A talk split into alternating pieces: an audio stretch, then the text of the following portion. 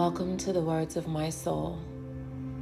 Before we begin with today's writings, I ask that you close your eyes and allow the tonality of my voice to elevate you as I grant you spiritual access into my thoughts, my experiences, and my teachings.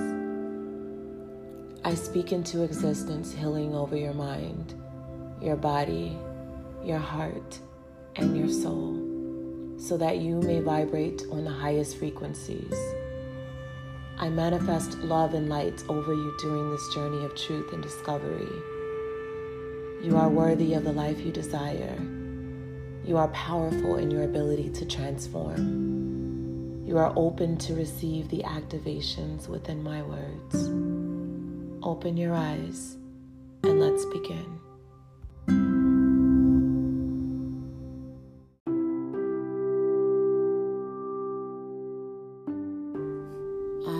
deeply enamored by you.